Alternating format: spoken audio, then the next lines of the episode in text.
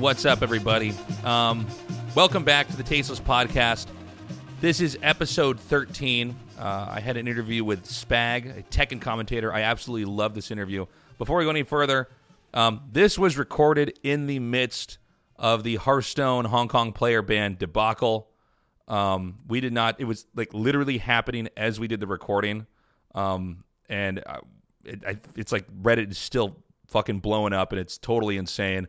Um, I'll probably have another podcast where I talk about that, but this is like literally still unfolding as we're doing this recording.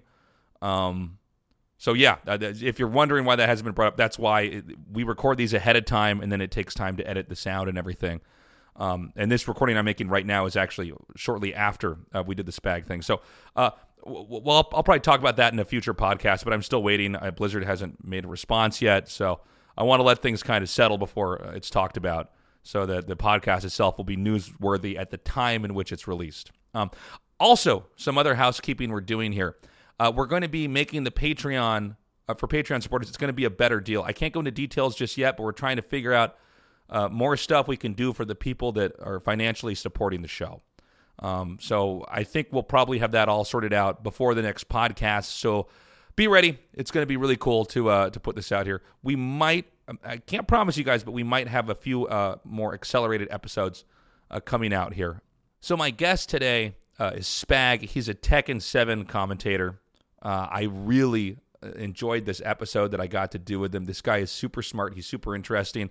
If you're not familiar with him, he's uh, pretty new to uh, casting globally. He's been traveling around the world covering Tekken seven. Uh, Tekken seven is an absolutely fantastic game, and it's blowing up in the F G C, in the fighting game community. And uh, it was really cool to kind of sit down and talk to somebody who's just now hitting that stride of traveling to big events. Like, his game is out, it's crushing it, and he's here in Korea casting a tournament. He'll be doing that tomorrow. Um, and so we got to talk about, you know, what's going on in the Tekken scene, um, what's going on in the F G C in general. Uh, I think this is uh, one of our better episodes we've done here at the Tasteless Podcast. So without further ado, I give you episode thirteen with Spag. Mm. And, and I want to make sure I'm saying your I D right. It's Spag? Yeah, Spag. Yeah. Spag, okay. How did you get that I D? Uh, it's, it's short for spaghetti. And, you really? know, there's like a meme of like when you have spaghetti in your pockets, like when you fuck up or do something. Yeah, stupid. Like the Eminem song, Mom's Spaghetti. Yeah, yeah, yeah, yeah. So it's just, I just made up from that, innit? I just needed a... When did you get that I D? Sorry? When, when, did, you, when did you pick when that When did I get it? So it was like at the start of Tekken Tag two, um, okay. when it came out, like twenty ten or something. So I, I just made a... Tw- I needed to make a Twitch account. I didn't know what my I D should be. So um, it's so my the full name is Spaghetti Rip, and it's yeah. based on the player from America, commentator Rip. Um, and... Someone was saying in a in a chat like, uh, "Rip, take the spaghetti out of your pockets," and he had no idea what that meant, and he was getting really pissed off. So when I was watching that stream, I made my account then, and I was like, "Let's call it Spaghetti Rip." Oh, really? Uh, yeah, yeah. But I was gonna change it. I always I always um, intended to change my name, but um, I just kept it because uh, you know, people started to recognize my name and stuff in places. I thought I might as well keep it. You know? Yeah, yeah. yeah Once so. you get a an I D or like or a brand that gets big enough, mm. it's like you can't. You can't, can't change It's too it. late. You know, you get past that point and it's like, shit, man, it's too, it's too late. There was actually this whole thing in Korea with I Ds where um, it, they used to be in, in casting, they would refer to the pro gamers by their real names. Mm. But all the people outside Korea only knew them by their I Ds. Right, okay. And so, but Koreans didn't know that.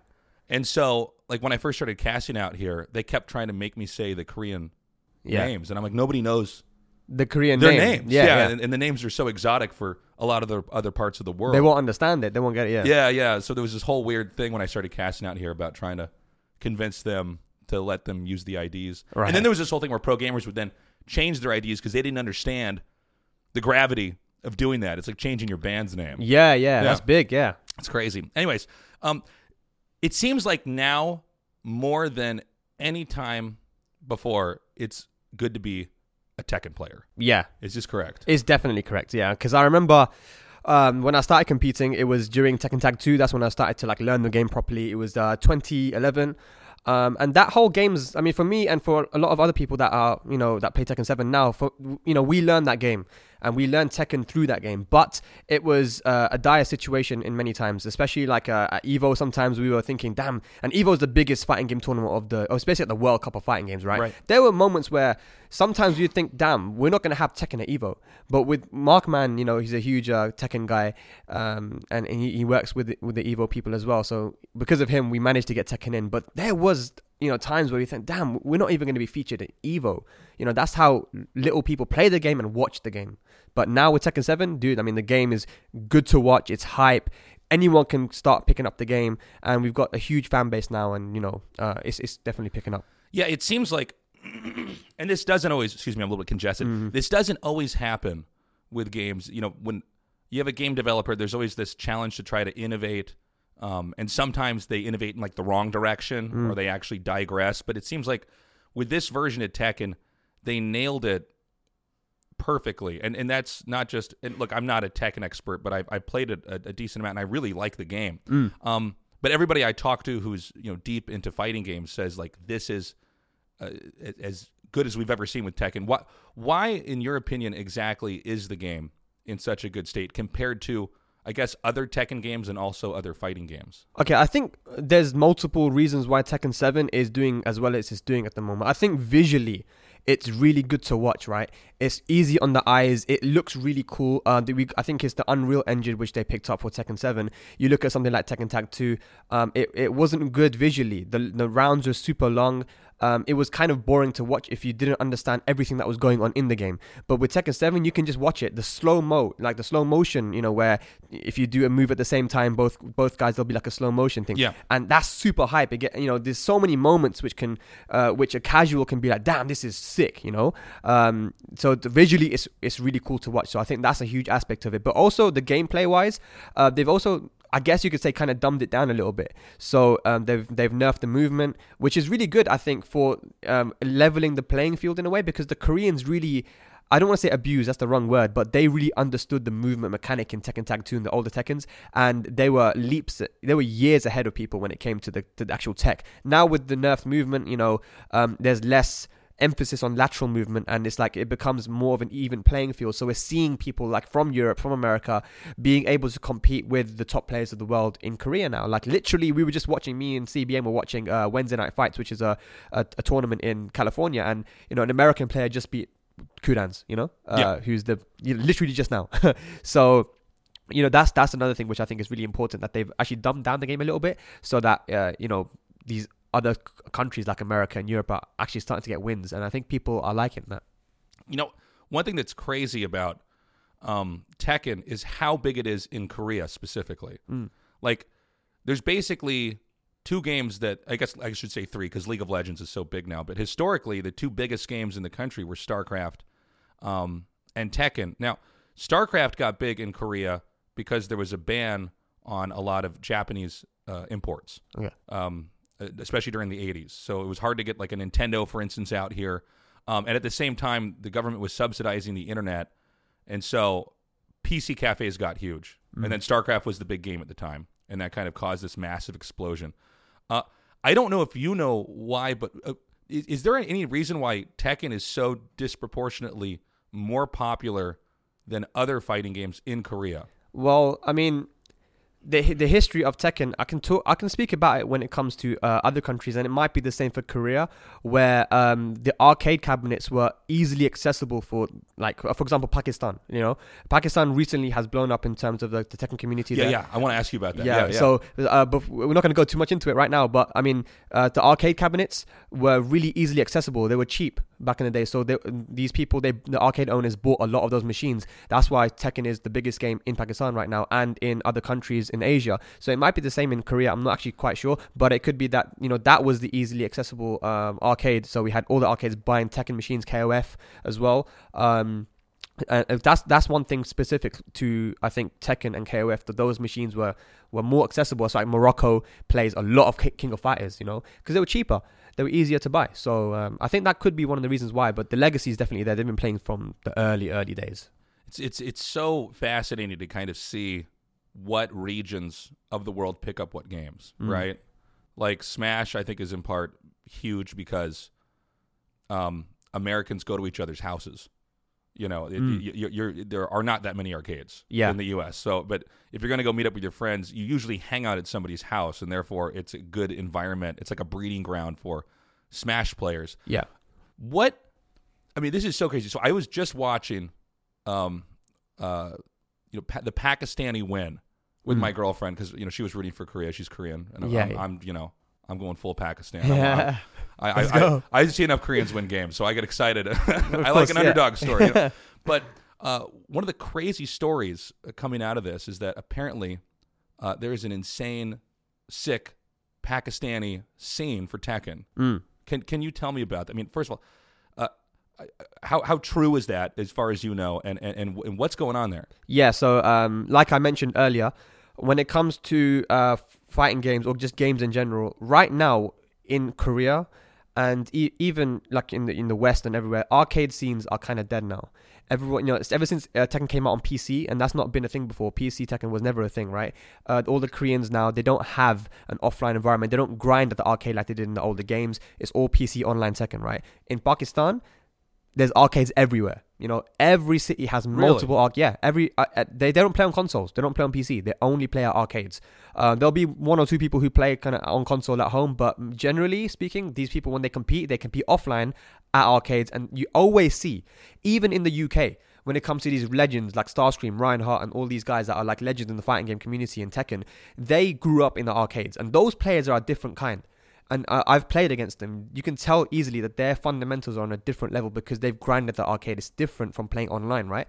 And that's why maybe we've been seeing a little bit of a dip. I've been talking to some Korean players. They're saying, hey, you know, we we don't have an arcade scene anymore. And maybe that's the reason why we've taken a bit of dip in our in our skill. But Pakistan, there are arcades in every city. And they still have that sort of, you know, thing. Even I was I was talking to Asim, who's a top uh, U K player, li- used to live in Pakistan. He said, we used to go to different arcades. It's like a dojo thing, you know? Like, okay, my arcade's better than your arcade. I'm going to come over and we're going to beat you in the first one hundred. And, you know, it's that kind of rivalry and competition that really improves them so much. Oh, that's so interesting. I, yeah. I, it makes me wonder because, like, so obviously uh, P C cafes in Korea, people playing adjacent to each other helps mm. you improve in StarCraft. Because StarCraft's a really mechanical game, yeah. right? Um, I think people want to talk about it like it's a, it's a thinking man's game, and it is, but it's like you got to be really fast and like know how to input stuff very quickly. Okay. Um, with uh, fighting games, is there an inherent disadvantage if you can only do online play and you're not playing and watching other people and talking to them? Yeah, so online play, it depends, because in Korea they say that their on their internet is obviously the best in the world, right? So it's it's very similar to offline play. Um, it's very important because in Tekken, you know, your your movement, your ability to punish. To whiff punish, which means that if your opponent misses a move, your ability to actually punish them for that um, is so intricate. Sometimes it can be just a, a frame, you know, one frame required. And when you play online, it's it's super hard to play optimally, right? So, um, you know, especially in Europe, our internet is not good in Europe, man. So, and most people, they play online to practice, and you, you'll never be able to play at your optimal level if you're playing online only. You have to play offline. But, um... it's not only that, like you mentioned, to get to play adjacent to someone, to play next to someone, when you when you do something wrong, or if you're if you're trying to find input, you can get that input immediately. You're playing against, a, let's say you're playing against one of the best players in Korea next to you. You you lose and you say, oh, dude, what did I do wrong? And he'll immediately he'll be able to give you feedback, and then you can work on it there and then. If you're playing online, it's harder to do that. It's harder to say, hey, dude, what did I do wrong? You know, how can I do better? Even if you don't ask, sometimes the player will help you anyway. Or there'll be someone watching behind you who'll say, hey, dude, you know, you're not, you shouldn't be, you should be doing this instead of that. Do you know what I mean? So having that offline environment where you're with people that can give you input immediately, that that is a huge aspect of why it's better to play offline. From what I understand, um, there are, a, since there's a ton of good Pakistani players, there they've been unable to compete Uh, overseas because of visa difficulties. Is that yeah. correct? So Pakistan has, um, when you look at the past, the passport, um, the top list of the passports in the world, best passports, Pakistan is bottom five in the world. Oh, fuck. And it's because, it, yeah, it's bottom five in the world. It's under Palestine and, and you know, Syria and stuff, you know. Yeah, and probably s- Afghanistan. and Yeah, yeah. and Syria, you know, until recently, wasn't even a country. I mean, you know, ISIS and stuff. So, I mean, Pakistan is really low there. Um, they need to get visas pretty much anywhere they go. They'll need to get a visa. There's very few countries they can get into visa-free. So it's been a huge issue. I know that even during Tekken Tag two, some of these Pakistani players were trying to get places, right? But which just wasn't happening. And But as soon as Arslan got picked up and, you know, even his his visa to get to Japan, it was denied the first time. And it was only when we managed to get the invitation letter from the Japanese organizers, he literally got the invitation letter on the day. Like, it was so oh clutch. God. He managed to get it on the day, and uh, the visa was accepted. Otherwise, he wouldn't have gone there. And this huge story wouldn't have built up, you know, around the Pakistan scene. So the visa thing is... And even recently, you know, a couple of Pakistani players that were going to go to the Philippines were not able to go because of visa issues. You know, That's so insane. It's a huge, huge hindrance to them. It, I wonder, what is a, a, a way to fix that? Is it like the Pakistani government needs to start... Mm. What, like writing a letter, like, look, this is this is person is representing our country. Uh, we we need them to go to this international competition, because this is, I know this has happened in the past um, uh, with tournaments I've done where Ukrainians were having a hard time, right? Getting out. There was like a lot of good uh, StarCraft players in Ukraine uh, for StarCraft one, so like a long time ago. But you know, if you were making five hundred bucks a month as a sponsored player, that was enough to live in Ukraine, right? Okay. So there were people that could do it full time, but then it would be this headache when there's a major tournament where they would not be able to get into, like, the U S, for instance. Right. And I, I'm not sure. I think um, the government did something to step in. Eastern Europe's been pretty good mm. about uh, be, being aware of, of, of esports and competitive gaming. But, yeah, I wonder if that's, like, a government fix. I'm not sure. I mean, I, I think so. I think, um, you know, recently there's a new uh, leader in Pakistan. His name is Imran Khan. And he was, he's a legend in the cricket. I don't know if you know yeah, cricket, the sport. Yeah. Legend in that in that sport, because he was uh, the captain of the Pakistan team when they won the World Cup. And he's now the leader of Pakistan, right? He's a he's a very uh, good leader, I think. A lot of people like him. There's been a lot of corruption in the past when it comes to Pakistan. Money not being spent how it should be spent.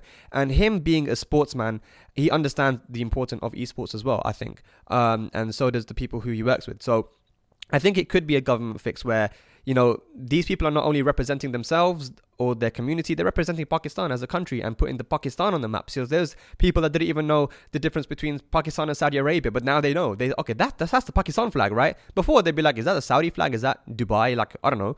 So they're definitely representing and, and promoting Pakistan as a country. So the government definitely has an interest. And Arslan's win has been all over the major news channels in Pakistan. So it's like they are taking notice. I think the Pakistani government can definitely do a lot to help these players to uh, to, to travel. But it's not only that. I think, you know, recently with a lot of teams um, picking up players from from Pakistan, uh, it'll help that those these guys can help with the visa application, because the visa application can be quite hard to do as well. You know, oh, yeah, sometimes yeah. you need a sponsor to, like, give their bank statements to, uh, you know, to get a sponsor visa and stuff. So that, that stuff's really helping as well. Oh, are, are there other uh, Tekken microcosms that we're going to discover, um, like like what's happening in Pakistan? It could be, man, because the thing is that Pakistan, uh, with Tekken, the crazy thing about Tekken is just uh, how diverse the playing field is. There's people from every country, Saudi Arabia, there's players there. And I heard in Saudi Arabia, there's one player from, the, from what the Saudis are telling me that could be better than Arslan. There's one player really? there. Yeah, yeah. So, um, you know, it's Saudi Arabia. There's, you know, you can look at the Asian countries, Thailand, you know, the Philippines, Malaysia, Indonesia, all these countries, all these places, they play Tekken.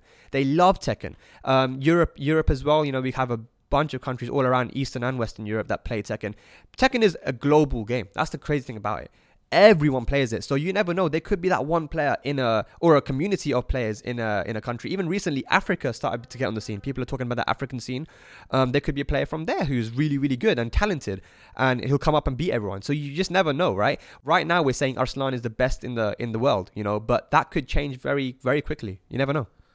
It's so exciting. Yeah, I mean, I I, I want to change directions a little bit here, because I've been wondering about this. I played a lot of Street Fighter. I was I was big into Capcom fighting games growing up, okay. um, and that was sort of my default. Mm. Um, is part of Tekken's success right now due to Street Fighter V's failure? Oh, that's a, that's an interesting that's an interesting question. Uh, I think Tekken. See, the thing that really baffled me when I was playing Tekken Tag two is uh, as to the question, why isn't this more popular? Because Tekken three, I think, was the first Tekken which really blew up, and it was a huge success. You know, so you think about that legacy. A um, bunch of people played that game. It was on the demo disc for t- when the PlayStation came out and stuff. So I mean, I know that the casual audience was out there. Like, and you can see it from YouTube as well. Like, there's a bunch of people that love Tekken and watch Tekken videos and stuff on YouTube, even now. So I was wondering, why isn't Tekken more popular? And it was, I guess, now we know with hindsight that it was the game. It was, it just wasn't appealing, right? Now with Tekken seven, Namco did a great job in making that game. We spoke about how good it is to watch and play. Now these casuals, these people that, you know, were interested in Tekken, they're coming back and they're getting into the game. And I guess also Street Fighter V, the problem with that, and I don't know if it's a failure. I mean, I guess from what I've heard playing, uh, watch, uh, sorry, talking to the Street Fighter V players, is they hate to play it, but it's so good to watch. That's the problem, right? Because it's become too much of a coin toss game. That's what I'm hearing from them guys, right? I talk to a lot of Street Fighter players in the U K uh, and even in Europe, and they're saying, dude, like Street Fighter V is just like, you do, you make one mistake, you're dead. The game is over, right? And it wasn't like that before. And I think what they did is they're trying to make it again like an, an even playing field. Back, back in Street Fighter four, it was so technical, only the Japanese would win. Japan, Japan, Japan, Japan. It would only be Japan. Now, you know, you got people like Problem X, you got, um, you know, uh, Luffy and these guys from Europe. And now you got Punk as well, who's right now from America, the best in the world by far, you know. And ob- obviously there's Bonchan as well, who's in Japan. He's up there as well. But, you know, th- there are people from multiple countries now killing it with Street Fighter. But you talk to them, they'll say, I don't like the game. I, it's just too much of a coin toss. Um, that's the that's the majority opinion. But I don't think Tekken, it, Tekken's success is due to to the failure of Street Fighter V. I think Street Fighter V is still a success when it comes to watching the game. It's still, I still enjoy watching it. You know, I don't know, I don't know yeah. about you, but no, I love, I, I enjoy, I enjoy I love well. watching Street Fighter, but I don't like playing it. Yeah, I like I like four. I, yeah. I I thought I remember when I um it was right around when I first moved to Korea. Like Street Fighter four came out, mm. and I'm trying to make my StarCraft stuff work. But I thought, well, let's play some Street Fighter as well. Okay. Maybe that's going to get big out here too. Mm. It, it didn't, but yeah. Um, and I, I I remember thinking, this is the best fucking fighting game mm. I have ever played. Like, they just nailed it so perfectly. Uh, it didn't it didn't get much traction out here because Tekken was so big. Yeah. And when I'd go to arcades to play Tekken, I'd get my ass whooped so bad. I thought, fuck, man. And then when you you know when you buy the game, there's so many characters, and then they have so many moves. And That's I the thought, thing. It was so hard to get yeah. into that game. Yeah, yeah. It's it's like it's so intimidating, and mm. I just thought, like, okay, because I did Marvel versus. Capcom two yeah. uh, in tournaments in Kansas City when I was growing up. I did I did some Soul Calibur, which I feel like doesn't translate as much into Tekken as I would have thought it would. No, nah, it doesn't really. No. Yeah, and so um, uh, doing two D fighters, I was like, okay, I, I can pick up Street Fighter, but Tekken is just, it's it's so overwhelming. Um, yeah. But yeah, it just seems like when Street Fighter V came out, I, I was ready. I actually went to like one of the first tournaments out here. Okay. I, I died to Punko um, uh. on stream. I, I did get one throw off on Punko, though. I will say that. But, oh, okay, okay. That's uh, good. But uh, yeah, like it, it, it just didn't make it. But Tekken, even though it's been big here, it seems like it's suddenly, I don't know if it's the publisher is suddenly really taking notice in competitive gaming and, and esports, but it seems like it's growing and getting bigger. And um, now there's more opportunities than ever. Is that because of the publisher? Is that because they're they're pushing this more? Definitely. I think I think what it is is, especially talking from, from a European standpoint, the Tekken World Tour, huge, absolutely massive and instrumental in the in the uh, growth of this community in not only the world but in Europe especially. I think, you know, uh, nobody knew who I was, nobody knew who, you know, the top players in Europe were. No no one respected Europe as a as a as a continent.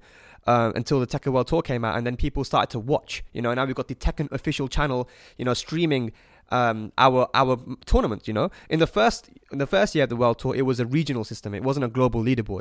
So people would tune in to see, okay, let's see how these Europeans play. And it's like, damn, these guys are pretty good, man. You know, J D C R and Saint, who were the, the best Koreans back then uh, in, the, in twenty seventeen, they'd fly over to a lot of our events. And you could see that, you know, some of our European players were, were, were putting up a fight against them. You know, they almost got put into losers by a lot of our players. So, um, Um, they're like, damn, okay, these Europeans are pretty good, man. And then, you know, you start building your, as a as a personality, you, you can start to build yourselves from being put on that platform. America had all the best tournaments, their tournament organizers, and they're just years ahead of everyone. You think of C E O, Combo Breaker, um, Final Round, all, and EVO. All these platforms where these players could, from even Tekken six could uh, could build themselves, you know, M L G and all this kind of stuff, right? We haven't had that in Europe. So when Tekken World Tour came out, that was what really pushed and, and allowed Europe to grow as a, as a as a as a community, as a as a continent, right? And I think it's the same for a lot of other people as well. So something I've um, I've wondered, and I don't know your opinion on this. I feel like it's a touchy topic when okay. I talk to F G C people, but. Mm-hmm. Uh, I do know a lot of people in the F G C, and some people would say that they are not esports. Yeah. And other people are saying, we are esports, or we're not like the other esports. What is your whole take on that, or do you have an opinion yeah. on that? So I've I've not tried to get myself too much into this debate, because I've been seeing it on, twi- on Twitter a lot, you know, like... It's a weird one, isn't it? It's a yeah. really weird one. Cause I don't I, get it. Yeah, the thing is, I don't get it either. That's the weird thing, because, you know... oh yeah, of course I'm F G C, right? I right. play Tekken and I only play Tekken. I, I do play casually in other games, but, you know, I am F G C. And what I've been noticing is that, do you know what I think it is? I think there's certain things in the F G C culture-wise that we do specifically, which, are, which you know, esports coming in and trying to change the way the F G C is. That's how I'm seeing it from their perspective. They're like, oh, these esports people coming in there with their money and trying to change the way the F G C is, the, the flavor of the F G C, what we've been doing for many, many years. Is, is it like a fear that these big corporations are going to come in and sanitize yeah. the cultural aspect of the F G C? That's what I think it is. And they're like, yeah. we don't want that. We don't want these uh, these people, these corporate interests to come in and change the culture of the F G C and make it something that it's not. You know, um, and, and I, I see that from their perspective. But on the other hand, it's like, you know, these people are bringing in money and they're helping to sustain this community and allow us to have more of these, you know, Tekken World Tours and, and opportunities to get money and to make a living out of this uh, out of this game that everyone loves. So I, there's two sides to this at the moment. Which side I'm on? I mean, I I don't quite understand um, fully this this whole um, oh, esports are coming in, they're changing our.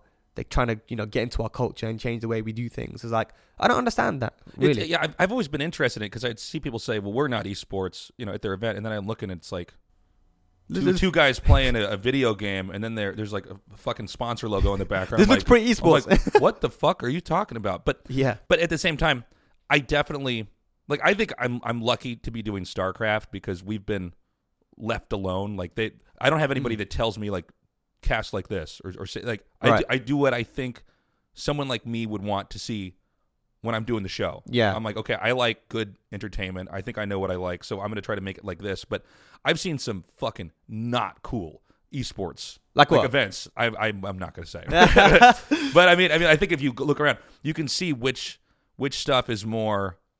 I think feels authentic. Mm. You know what I'm so saying? So one thing I was told uh, at the start of this season of the World Tour, yeah. by Twitch. Is uh, you know, about the commentary and how they want it to be. I want it. We want it to be more casual this time. We want it to be you more comfortable, more natural. It's not so much. You don't want to be like, you know, back straight like, ladies and gentlemen, welcome. Yes, da, da, welcome. Da, da, da. Yeah, the Tekken Tour. Tekken Tour. Da, da, da. Sponsored by blah blah blah. You know, they they just yeah. want it to be casual. Like, hey guys, how's it going? Da, da, da. You know, uh, they wanted it to be more casual. That's something I was specifically told. Like, just just do you, man. You know, don't yeah. don't worry. There's no rules. Just don't swear too much. Right. If right. you do come come and say fuck one, once in a while, it's like, it's cool, don't worry about it, innit? But you ain't gonna get fined or nothing. You know, it's really yeah. chill. That's how they want it to be. Anyway, that's what I was told. Well, this is the thing about internet streaming is like, we don't have to necessarily answer to anybody. It's not like they're gonna take us off the network. Yeah. Like A B C is not gonna cancel this esports event. Um yeah. I mean, that is an issue when it comes to T V stuff. What what is that like, by the way, when people tell you how to to cast or tell you what to do? Do you, do you find that annoying? Is it helpful? Is it annoying? It's annoying. I, yeah. I think it's a little bit annoying, man, because it's in the back of your head and it's like you, you can't cast naturally when you're when you have that like, I, I can't say this, I can't do this, or, you know, I have to say this. It, it's it kind of it's in your head, and it and that's for me anyway, you know. But I haven't really been told too much that you have to do this, you have to do that, you know. That, that's good. I've yeah. I've had experiences where like I'm I'm gonna do an event and like I don't know, there's like some person that thinks. Like, like I'm almost like I'm farm equipment. Like they're gonna turn some dials. You know what I mean? Yeah. Like, all right, now hype it. Put put it the hype at eight. Yeah. And I think, what are you doing? Like when the yeah. cameras turn on, I'm just gonna start. Yeah. Talking. See, that's the thing. That's unnatural. Yeah, and I just yeah. feel like, it, it, unless it's like, please mention the sponsor. I'm like, okay, like mm. I'll, I'll write it down on a on a card so I remember it or I say it right. Yeah. But other than that, I just feel like, uh, because a live broadcast is unscripted. Yeah. It it's I find it so odd when people are trying to tweak mm. what I'm doing, where I feel like when I'm casting, I'm trying to explore the whole feeling yeah. in that moment and what I'm seeing and what I think other people need to see. Yeah. You know, exactly. what and what this means. These two guys are about to, to battle and they've got this history, or, you know. Yeah, it's, it's like you said, everything is live, right? So there'll be situations where it's not appropriate to do a certain thing and you know that, but they're saying, no, do that certain thing. It's like, well, it's gonna it's not the best thing to do, but fine, I'll do it, right? Like sponsor shoutouts. Okay, cool. Uh I wasn't gonna do that now because I was gonna literally talk about something that just happened that was crazy, but yeah. I, I, Shout out to these sponsors. You could get to that, right? Yeah, yeah, exactly. You could get to that, but yeah, yeah. I've actually found the best producers are the ones that tend to leave me alone. Mm. You know, like I feel like we definitely have this in StarCraft now, where, where they realize that they, they can trust the casters, right. They pick the right casters, uh, for the events, and these people are not going to, you know, fly off the handle or you right, know, say right, something right. completely insane. But mm. um, how long have you actually been casting for? So, I mean, as a as like you know a paid caster, I was doing it since the beginning of Tekken World Tour. That's the th- that's the thing. So, like I said, in Tekken Tag two, there was no money, there was no official tour or anything like that.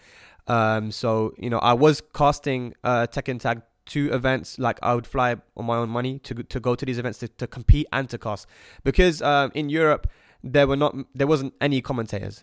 You know, in our in our community, um, because of course the ones that did know how to commentate, they're from Italy and France, and they didn't really have the best English. So they were like, okay, we need an English commentator here. You know, Spag, can you can you do it? I'm like, yeah, I can do it, because I used to stream as well, like at home, so I was comfortable on the camera. And I started there. It was in twenty fourteen uh, in Amsterdam. That was my first time that I commentated, and then I did more events around Europe. Then, so when it came to Tekken seven coming out, and we they needed a commentator, or they were trying to find commentators, they you know I had enough footage out there to say, yeah, I mean, I can do it. And uh, my commentary partner Bubsy, who already did the pre-release U K tour, we had a U K tour um, pre-release um, for Tekken seven, and he commentated that with Ketchup and Mustard, who are two M K commentators. So they said, yeah, uh, he said Bubsy said to these producers that, look, Spag's your guy, you, you know we could do it. And then me, Bubsy, uh, we we did a, a lot of commentary, and people liked us, so you know it's just it's just carried on from there. You know we literally were just in Paris few days ago commentating the tournament there, and you know it was good. How how is it traveling for you? I mean, I, I found, because there was a period where like StarCraft, especially StarCraft two, was the game globally, mm. and it was like I was almost never home. Yeah, and it was also weird because I was like I was traveling so much, I'm like, I haven't played any StarCraft in like a month or two. I've just been at events, yeah, and you know and, and in airports. It's crazy, man. Like, yeah, it's it's like that, man. I don't get to play Tekken much myself either, man. I was at a tournament yesterday. It's like the first time in ages I've played the game. Um, and I want to play the game, you know, but it's crazy. Whenever I'm at events, I never get the chance to play. It's always, you know, just gotta concentrate, and it's just tiring at the end. It's it's crazy. I, I've loved it. I've honestly loved uh, being able to travel around Europe to to meet all these people and to, to commentate. I love watching and commentating Tekken. That's it. Yeah. Like, I'll...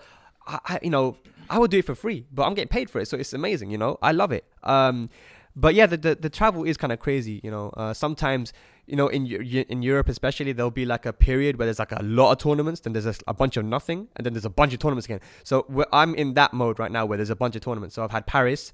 As soon as I get back from Korea, I'm going Berlin. As soon as I get back from Berlin, I think I there's a tournament in London, and then I'm going to go to Dubai and Pakistan, and then Thailand. Oh, so it's it's crazy, you know. Like I'm, there's so much to do, and and the other thing is that these the tournaments, some of them I'm actually helping to organize as well. So it's not that I'm just traveling there. I have to help organize when it comes to the production and the the players, like getting helping people get their visas, and then you know the on-site stuff as well. When I'm there, I'm going to have to make sure that everything. So it's it's crazy right now. I'm gonna. This is the beginning of a very stressful yeah couple of months probably for uh, for Tekken. Yeah. Do, do you struggle with jet lag at all? You know what? Uh, it's because it's Europe, European travel. You know, mainly that I do. It's not that bad. Yeah, but like for instance, here in Korea now. Yeah, yeah. So I, I slept a lot yesterday. I know you know you know. But now I wasn't there, so I've, I've been catching up on sleep for the past couple of days. Yeah, I've been sleeping long hours. So yeah, I mean, I'm okay now anyway. But it's apparently worse when you go back from Asia to back to Europe. That's when it's really yeah. gonna hit you. Yeah, that's when. So you're... we'll see then, innit? yeah, it's it's. I'm excited for you. That's cool. You said you're gonna go to Thailand at the. Uh, end yeah, of that's when the Tekken World Tour right. finals. It's in Bangkok, right? Bangkok. Yeah, yeah. I've never been there before. Thailand's so. super cool. The mm. thing that's crazy about Asia is like. You know, you go to your first Asian country and you're like, okay, this is Asia. And then you go to another Asian country and it's like completely different. Mm. And everything that, you know, people are doing in one place is is not what they're doing somewhere yeah. else. And it's it's crazy. Um, yeah, but, I'm I'm looking forward to it, man. So uh, do you find it uh, stressful at all? You know, being kind of catapulted into this into this role, or are you just rolling with it? Is it going you know, on? I, I'm en- I'm enjoying it, to be honest, man. I'm getting I'm getting like, for me, I've always told people that I feel so lucky that I'm able to do this, that I'm able to just travel to these different places, see all the see the communities, meet the people, and just enjoy myself and see things, man. Even today, I was out with C B M, my brother. We were checking out like the palace in in in, in Seoul, and just having this opportunity. You know, like I would. It's it's it's crazy. I had to think that if I wasn't doing this, I'd be at home doing whatever else. Do you know what I mean? But yeah. I'm I'm here. I'm experiencing new cultures and stuff, and that's amazing for me. And even speaking to you know J D C R when he came down to London, he was saying that you know Tekken's cool. I love Tekken. I love you know um, all this stuff. But the the great thing he loves is just being able to see new places. You know, going to Germany, he goes, "My Germany was one of his favorite places he ever visited." Came to London, he managed to check all this. He goes, "I love that aspect to it." He loves the travel, and I think I do as well. I really just love seeing. It's my first time in Asia, so I'm experiencing something completely different, and it's so cool. Yeah, you're definitely doing it right by staying here. You know, you, you come in early, you have time to actually enjoy mm. uh, the city. I know with when my Uh, travel schedule was really crazy. There was periods where like I would only be in the convention hall and then I'd leave the country, and yeah. it was just weird. It was sad. Yeah, yeah, yeah. You know, where I'm like, you know, people say, "Oh, you were in you were in Poland. What was it like?" I don't know. yeah, I was in a true. convention hall. There's been know? there's been times of that for me as well. Like even in we went to Greece for a tournament um, about three weeks ago, and for the majority of that we were just in the in the venue. You know, so the people would be like, "Oh, how was Greece?" or "How was this and that?" It's like, I just didn't, I don't know, you know, I didn't get to really go out much. Uh, that's how it is usually, because I also travel with my brother a lot, and he's part of production uh, with with une- Unequal Media. Um, him and this guy called Jamar, they, they stream a lot of tournaments around Europe. So I'm with production a lot of the time. So um, there'll be moments where, you know, they're packing down. I don't want to really go out without them, right? So I'll, I'll help them pack down and stuff. So um, people don't really understand how it is for the production. They do a lot of work. Dude, it's crazy. Yeah, they do a lot of work behind the scenes. It's it's um it's so much work to mm. like set up all that stuff, and it's all this like like equipment that yeah. like, something can break or something can go wrong. That's the hard thing. You need to fi- figure out the fix quickly. And uh, yeah, know. I feel like uh, gaming events are among the most complicated shows to put on. I think they might be the most complicated. Could be. Yeah, yeah. Shows to put on. Everyone like, everyone wants something different sometimes. Every organizer's like, "Oh, I want to have a camera here. I want to have a crowd cam. I want to have a microphone." And, "Oh, we might want to do interviews after games." And the org- and the, the production has to be like, "Okay, if you want to do that, let's do that. How are we going to do it?" Figure it out on the spot. Yeah. And it's like, it's tough, man. I've seen it firsthand how how hard these guys work and the amount of equipment they have as well. People, see, they see at home, they see the stream. They're like, "Oh, that's a really good stream, man." But they don't see how hard it is to actually put it on, like to put all that stuff together. Also, these these event organizers, when you see some kind of problem come up, like, "Oh, the government won't allow the convention hall to be open after ten. And mm. you're like, "We can't finish by ten. Yeah. You know yeah. what I mean? Or there's some... Uh, I was at a tournament a couple of years back, and there was a bunch of hackers trying to oh, take the tournament down. Damn. And it's like, where everybody's looking around saying, "Nobody say that we know that we're being hacked." Because they okay. want us to like, acknowledge it. They want, yeah, acknowledge yeah, it. They yeah, want yeah. the credit. And so, like, all, it was just it was fucking crazy. But we haven't just, quite got to that level yeah, yet. Yeah, right? yeah, but it's just like, it, yeah, it's, it's, it was, um, I mean, there, there's all these fixes for a lot of the stuff now where it's like, okay, we're not on the the main internet that I guess the rest of Yeah, yeah. the internet's on. I mean, I don't I don't know how this... I, I'm pretty sure warlocks control this stuff. I don't understand how any of this stuff works. But um, no, it's That's it's, crazy. It's insane the, the stuff that can go on. I know... Are you familiar with P U B G at all? Yeah, Why, yeah, yeah. I mean, when they started to put that on T V out here, I, I think that was probably the most complicated production ever. Uh. You have one hundred computers. Everybody's in the same game. That's crazy. You have... I think they used... I think it's ten or eight in-game observers. So there's guys just flying around trying to find this. Yeah.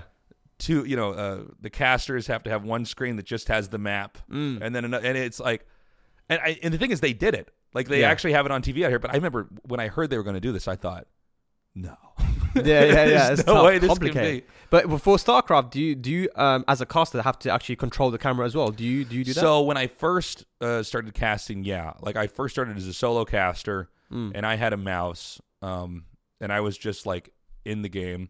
Yeah. And it was weird because I didn't realize I would have, have like a lot of these ticks I do with the mouse. Like I'd make boxes. Yeah, yeah. And I was apparently pissing off the viewers. I didn't I didn't even notice I was doing it. Oh, okay. Um, and then eventually I got I, I got a couple different co-hosts that I've worked with. The main one now is Artosis, of course. But, okay, okay, yeah, yeah. Um, but then we would make some stuff uh, for tournaments where I would observe or, or he would observe.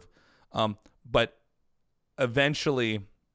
And, and Korea always had an, an, an in-game observer, but for a yeah. lot of the smaller stuff I was doing, that that wasn't they weren't there yet. But uh, now we have, uh, well, actually, we used to have a setup where one of us had a computer that could, would go in game, mm. and then the second one would just be the screen that was the feed of what everybody saw. So, like, if we see people on camera, we know that you know we yeah. can't point out something on screen. Um, but now what we've done is we just don't have an in-game observer. We basically learned how to just cast off of the feed. Okay, that's cool. Um, yeah.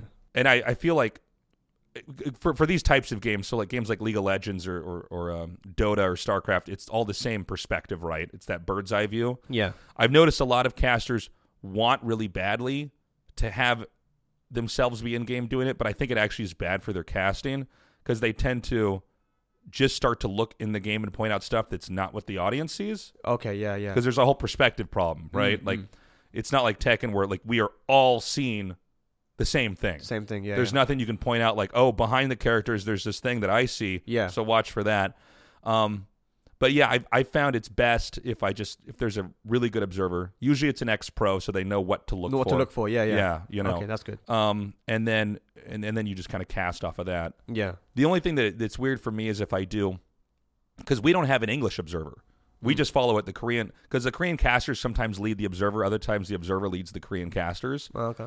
Um, but for us, we just basically look at what's happening on screen. And we've had the same observer at, at uh, Africa T V for a long time. So he's yeah. pretty good. But when I go overseas, I'll notice I'll start to talk about something, it, it, kind of big picture, and the observer starts to move.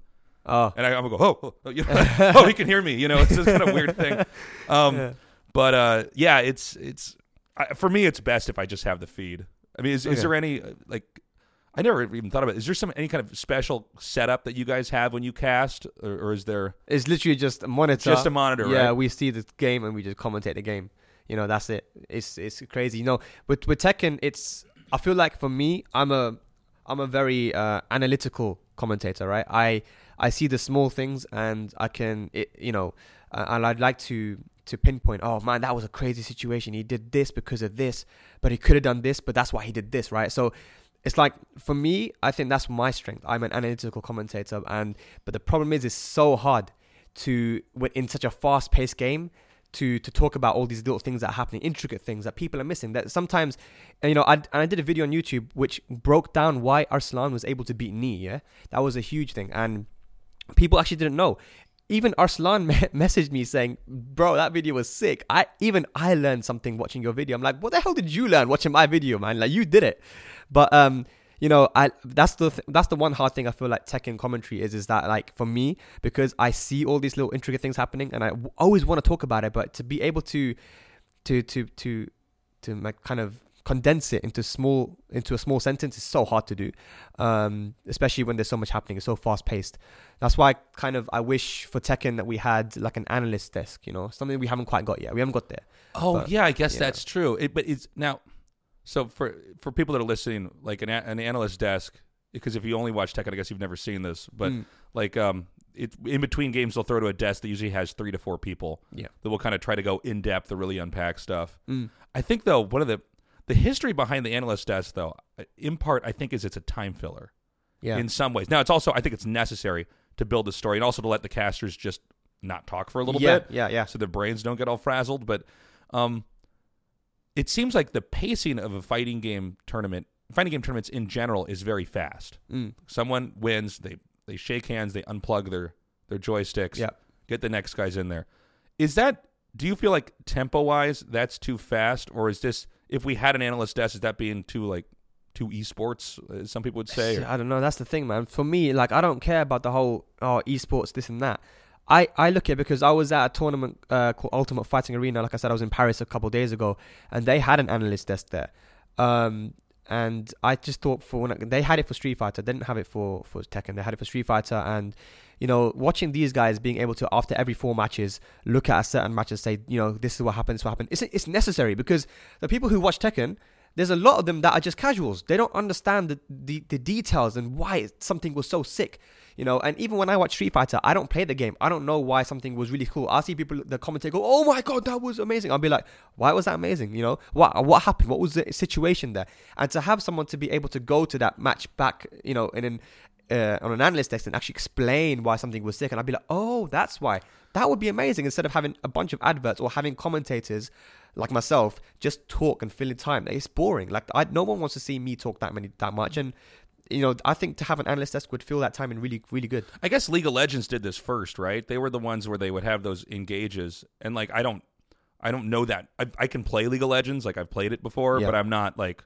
I don't see what pros see. Yeah, you know? yeah, yeah, yeah. So a lot of times when they have these big engages, I guess maybe it was O G N that did it first. Maybe it was Riot. I'm not sure. But mm. they um, would, after the big fight happens where everybody spams out their ultras and, you know, characters are jumping all over the place. Yeah, and, yeah, yeah. And then one's running and they chase that guy down and kill him. They would actually then go back and, and, and replay it in, in slow-mo mm. and then have someone talk. About what happened. Explain very clearly. Okay, so watch. This guy's going to use this ability. and this other guy's going to try to use this ability to mute that guy's ability or mm. something like that. And um, I wonder, yeah, if, if that's something that, that the F G C hasn't quite adopted yet. Cause, no, I haven't. Like, I enjoy, I enjoy watching fighting games because it's it is more obvious what's happening in a fighting game mm. than any other game. Yeah. You know, like, I think StarCraft is sort of obvious because you just see little armies clashing together. Yeah, yeah. But there's so much you have to unpack. It's, it, for StarCraft, it's more like we're trying to explain what's what's building up mm. and if it's going to work. And, and, and, and if it does, like, why? Like, maybe this guy doesn't know that this player is going to do this. And right. he's, he's been misled. He's been duped. But fighting games, um, because it's you know, you can watch the life bar. Yeah. And you see one avatar beating up the other avatar. Mm. It's inherently obvious. But a lot of times the very, very, very subtle nuance, uh, I, I think, can get lost due to the sheer momentum of the tournament trying to progress to the... the finals, you know? Yeah. And because the games are, like like I said, they're fast-paced, right? With with StarCraft and these other games, like when I watch them, like my brother watches a lot of Dota and I'm watching that. I have no idea what's happening. There's a bunch of, like all these people just going on, doing, throwing shit at each other. Like, I don't know what's going on. Not only that, but the casters, some of those casters, I don't know what, like they are not casting to a general audience. They are, they are casting to people who only know Dota. Yeah, yeah, yeah. They're not casting to the to the casual, right? So we ain't learning anything. Um, yeah. You know, it's it's tough. I, like I always try to, like I said, I'm an analytical. I try to be as educational as possible. But um, yeah, like you said, you know, the analyst desk is not quite, we're not quite there. And one of the reasons was, uh, it, it's it's weird. It's because, this, especially for Tekken World Tour, they want they want everything to be sort of, uh, the production to be very similar to, uh, throughout regions. They, they don't want one region to have, you know, and the cap- everyone's capabilities are different. You know, America right. and Europe are capable of doing more than certain Asian tournaments. You know, you have like, so many different tournaments that are masters and challenges. Those are like the levels of tournaments. Master are the biggest tournaments. But every master will have different capabilities w- within what they can do, right? Their budgeting and whatever else. Uh, so sometimes there'll be a tournament that may not be able to have an analyst desk, but one tournament will be able to. But then you have a variation in production and, and stuff, and they, they don't like that. So I think that's the problem with it at the moment. But... Uh, I want to get to that level where we can start to just have that analyst analyst desk, because I think Tekken, uh, it, like like you said, it's hard to get into sometimes, and you, you miss these these small little things. But you, it can be so educational. Like, you know, I was watching a tournament recently. I think it was Rev Major, where Chikarin, who's a Japanese player, did something so sick, but it looked so normal. It looks so just yeah. normal. But then Speed Kicks make, made a tweet saying, "Hey, this was a crouch cancel punish." Like. It looks like nothing, but he actually, that was really sick. And he did it like three times in a row. And if I was able to explain on an analyst deck, like, okay, what he had to do here, he had to cancel his crouch, then punish with a ten frame. Like, that's really hard to do. And what you have to do is just to press up and then do this. And like that sort of stuff that would teach the audience, not only why something was sick, but, oh, I can do that. Let me practice that in practice mode, you know? So I feel like that educational aspect will help people also get involved in the game. And I, I hope to see that in, in, in Tekken and other fighting games. If you're somebody who wants to get into Tekken, what is the best way to do that? Um, to get into Tekken, you know, the best way is to not worry about tier lists or anything like that. Because like, a lot of people are like, hey, Spag, what's the best character in the game? What's your tier list? Who do you think is top five? Don't don't don't worry. Literally, Panda won the Tekken World Tour in twenty eighteen, you know, and that character is not supposed to be good, you know. It beat, beat Kudans, beat everyone, beat Ni, won the Tekken World Tour. Panda, you know. Um, so don't worry about tier lists. Pick a character who you think is cool, looks cool. Tekken is very balanced. It's a very balanced game. Um, so you can pick whoever you like. And I think if you really want to improve, if you want to, you know, get to a level where you can start competing, is you need to, you know, learn maybe every character's top ten moves. Um, try to see how you can deal against it. Learn movement. That's the number one thing you want to know, because movement is the most important thing in Tekken. So learn your backdashing, how to backdash cancel. Learn how to, you know, sidestep, sidewalk. And then after you do that, you know, learn some combos with your characters, simple combos, uh, and your punishes, your your pokes, your best pokes. You know, you just got to take it systematically. You know, okay, learn your character. Then after that, you you talk to people, learn learn matchups, watch videos. It's just, you know, it's it's very standard. If you have the right formula for it, it can it can be done easily. We've have we have players in the U K who um, started in Tekken seven, um, and they are some of the best players in, in the U K now and in Europe. And they started in Tekken seven. They never played a Tekken game before that, so it's entirely possible. But those players also played a lot offline. They go to the to the Red Bull Arena we have in London, and they play casual games with the London community a lot. So if you have a strong local scene, like Seoul definitely has one, you know, if you're yeah. if you're from Korea, you know, you want to get involved in Tekken, you have, and I saw the community community yesterday, you know, these guys have a location where they can play and they can learn Tekken. It's entirely possible uh, to, to get good in Tekken, especially with Tekken seven. Much easier than it was in Tekken Tag two and older Tekkens. How's this podcast been for you? It's been good, man. Is there anything you want me to ask you that I haven't asked you, or I don't want to ask me anything, or? Uh, yeah. I mean, the thing is, you've been you've been um like a commentator for such a long time, right? Yeah. And you're like one of the first people, to my knowledge, that has made a career out of out of commentary, yeah. right? Yeah. So for me, I'm just, I, I'm wondering, like, how how was that for you? You know, like, I, how did it start? How did you say, okay, I'm gonna do this. I'm gonna I'm gonna be a commentator, and I'm so, gonna move to Korea, because it's a lot. It's a massive decision to make. Yeah. So like, I um.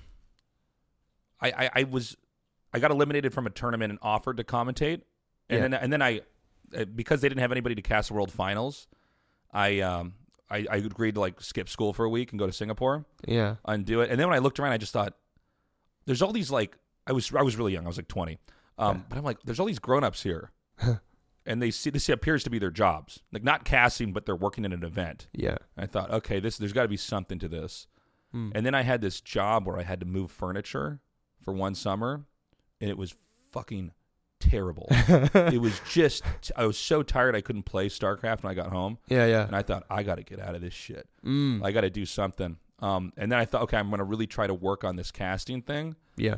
Um, but I think like one of the important lessons on the way is it's absolutely okay to be paid to do what you like. Yeah. Because a lot of people, when they get into this, they're like, I'll do it for the game. It's like, yeah, yeah, yeah, yeah. I do it for the game too. Yeah, okay, yeah. But I also want to make a living. Of course. You know what I mean? So that I can keep doing this. Of course, yeah. Because, like, I am absolutely terrified of having to have, you know, any kind of job that I would hate. Mm. Um, but, I mean, for, for me, it's like, uh, I thought, okay, in Korea, StarCraft's so big. I mean, I was watching these StarCraft leagues as a kid growing up. I thought, okay, if I can just convince them, because Korea was more insular back then. Yeah. Korea's only opened up, since its economy's gotten really, it's only opened up in the last, like, you know, fifteen, twenty years really. Right. And so when I, when I got here, it was me trying to convince T V companies to let me do an English feed. Okay. Uh, and they'd be like, well, nobody watch, um, foreigners don't watch StarCraft. And I'd say, well, you haven't put it out there for foreigners to watch. Yeah, maybe they maybe maybe it's, they will. Yeah, yeah, it was like this chicken and the egg thing where they're like, we're not, you know, nobody nobody watches this. I'm like, well, you haven't put anybody it out there for people to see. So yeah, we yeah. um and it, it worked out a lot better than I thought it would. Also, I came out here after StarCraft two was announced as a game. Okay. And that's when I thought, okay, well, this is, something's going to happen out here. So you made that you made that choice. You you made that prediction, like, okay, this is going to blow up. Something's going to yeah. happen. You know, let me let me move to Korea. Yeah, I was I was in this, I was having this just terrible job. Yeah. Where I, um, like I said, I was moving for, I, wor- I basically lived in a dorm on a college campus, and I had to move, um, like mattresses and paint dorm rooms and move heavy furniture. And I was, I was, I didn't realize how bad the job was when I signed up for it. It was like minimum wage, right? Okay. Like backbreaking work. Yeah, yeah. Um, and I remember I saw the StarCraft two announcement, and I'm like, oh, oh yeah, yeah. Oh my god, mm. this changes everything. And then um, I actually, it's really weird. So uh, at my job, we had to throw out these mattresses, and I was so poor, I didn't have. I was going to move into my friend's house when yeah, when yeah. school started, because it was like going to be my last year of school. Okay, and um. I didn't. I didn't have enough money for a bed when I was moving to this place, but I was, I knew on the ledger uh, in my in my dorm uh, room because I which rooms were actually used and which weren't. Mm. So some of these mattresses had never been used. Right. Okay. And so I thought, all right, I'm going to steal some of these mattresses, and throw them in the house so that I have a bed and my friends have beds. Jeez. And this dude that I worked with, well, because I we had to drive a van, mm. so, so we were supposed to drive it to this like recycling place, and I'm like, no, and I, we pulled the van up to my. my friend's house, and I threw these mattresses in. Yeah, yeah. And then the guy that was in the van with me, he ratted me out. Shit. And then I got fired. Wow, no and I'm way. like, oh, fuck. But luckily I had a bed to sleep on. I went to my friend's house. You still had the bed, though, innit? Yeah, yeah. yeah. But the, the next week, I got my first job opportunity to do a week-long tournament in Korea. Okay, okay, sick. And it, it, it paid, I mean, it didn't pay well, but it like it was money, right? And yeah. that was my first time coming to Korea. Okay. And then I got out here, and I'm like, okay, this is, I didn't know Seoul was cool. Yeah. I didn't know it was like a great city. I just knew everybody played StarCraft out here. I thought, uh, okay, we got to figure something out. Yeah. And then I eventually got a, a gig doing uh, Warcraft three and StarCraft um, rerun stuff. And then I was basically just waiting for StarCraft two to get big. Mm. And the weird thing was we didn't know when the game was going to come out. Oh, and so, so just, it was just okay. like, you know, and it's Blizzard. Like they they can take a long time. Yeah, you know, it could be a year, it could be five years. We don't know. So and you so, moved to Korea before you knew yeah. when it was going to come out. I was out here for three and a half years. Okay, whoa. I was yeah, it was it was weird, man. Because after a little bit, I'm like, what if they just like, what if it don't come out? Yeah, yeah, yeah, what if they cancel it? Um, and then the moment that that came out, um, I think I, I basically was in the position that you're in right now with Tekken seven. Yeah, where it's like, oh, now I live on an airplane. Yeah. I'm going all over the place, but I'm making money. I'm not worried about money anymore. Mm. Um, yeah, I mean, so, and so that's that's so the story. It, pay, it paid off for you, didn't it? It you paid made, off. You made yeah. the, you made the took the risk. You moved to Korea. You you know didn't know when the game was going to come out, and it came out, and it's like boom, that's it. You're in a position yeah. now. It's cool. That's clever, man. It's cool, man. That's really awesome. Yeah, yeah. I mean, it's it's cool to be able to do what you love. You know, I mean, I think for me, um, Tekken, it's not. It's obviously it doesn't pay well. It's not. It's not crazy. I, I, you know, you get paid a little bit for some tournaments, you know, but not something you can make a living off. So right, I'm actually um, training to be a lawyer as well. So that's kind oh of, no kidding. Yeah, yeah. So I took the New York bar exam. Uh, I passed it. So I just need to do a few more things, and I'll go to New York this year. Dude, get, I was yeah. a philosophy major. I was thinking about going to law school. Really? Yeah, yeah. Because I know what to do with my. That's fucking crazy. Oh, yeah. Cool, man. yeah. Well, let me tell you something. You never know. I mean, there might be more and more money coming into Tekken. I mean, the yeah. production. What was the Filipino tournament that just happened? Rev Major. Rev Major. Yeah. Yeah, cool. I mean, that production was sick. It was, yeah. I mean, it, and I, I think that this game can only get bigger. So, I mean, I think there still might be full-time stuff for you down the road. Yeah, I mean, maybe. You never know, man. But like you said, you you do it for the game, first and foremost. Right, yeah, right. You, you you know, if you get paid as well, that's it's a bonus. It's good to be able to make a living off it. Um, you know, I, I just love the community so much. I want to always help where I can. You know, I'm helping the Pakistani scene. That's my focus at the moment, helping these guys actually push out. And if that, if that, can, if that sort of uh, market can open and people can start traveling there, and we're doing a tournament in November, November third. We're doing a, a major for in Pakistan, so we're trying to get internationals over there. Um, you know, we can open that to esports. That's two hundred million people there, man. You know, uh, open up business to go there. If that if that community, you know, opens up, and it could mean really big things for the F G C. So just, you know, it's we're we're still low when it comes to esports. We're on the low end. We're kind of poverty at the moment. But, but like you said, the game's popular, man. So that's the most important thing. So we can just build it up from there, see where it goes, man. Well, thanks for doing yeah. this podcast, man. No, I appreciate you having me on, man. Yeah, thank man. You very I'm much. Rooting for you guys in your game, man. Cheers, man. Thank Cheers. you. Thank you. All right, that does it for uh, episode thirteen. Again, I hope you enjoyed that. It was really cool to talk to Spag. I want to make sure this podcast Uh, gets to reach as many different you know, types of people uh, as possible. And I thought his story is really interesting, and it's really cool. And uh, I'm rooting for him in the future. I think he's got a really bright future ahead of him. Um, again, guys, if you can support us on Patreon, it's really appreciated. We are going to change the way that this show is set up as far as Patreon goes, so it's an even better deal uh, if you're a supporter. And I'm looking forward to finalizing our plans and making those announcements uh, probably in the next podcast. So... Um, I don't know. Is there anything else I got to say? Did we do it? Did we do it? All right. Episode thirteen. We're going to have a lucky number next time with episode fourteen. I'm looking forward to that. Guys, I love you. Take care of yourselves. Thank you for listening. I make this for you guys, so I hope you enjoy it. This show was produced by State, artwork by Alaris, music by Mark Lentz, and I did not forget the one hundred dollars Patreon supporters this time, like we did last time. We fucked up last time. I forgot. The Patreon supporters, it is John Kernicki, and we have a new one, Rohit Simbadi. These are people that are supporting us with one hundred dollars or more. Thank you guys so much. It is really appreciated. I love you guys. And those of you who did not donate one hundred dollars, I love you as well. Thank you for joining us here at the Tasteless Podcast. I will see you again soon. Bye-bye. Oh, all right, so wait. All right, so... Just just plug this back. Okay, I also, there's there's a third one hundred dollars Patreon supporter, Charlie Sheaver, who I've had the opportunity to hang out with in person a long time ago when he was out here in Seoul. I hope you're doing well, Charlie. Sorry. I did. I, th- I thought we only had two one hundred dollars Patreon supporters. We have three. Will we have four? We'll find out in episode fourteen of the Tasteless Podcast. That's it. I love you guys. Sorry I fucked up that outro. Bye-bye.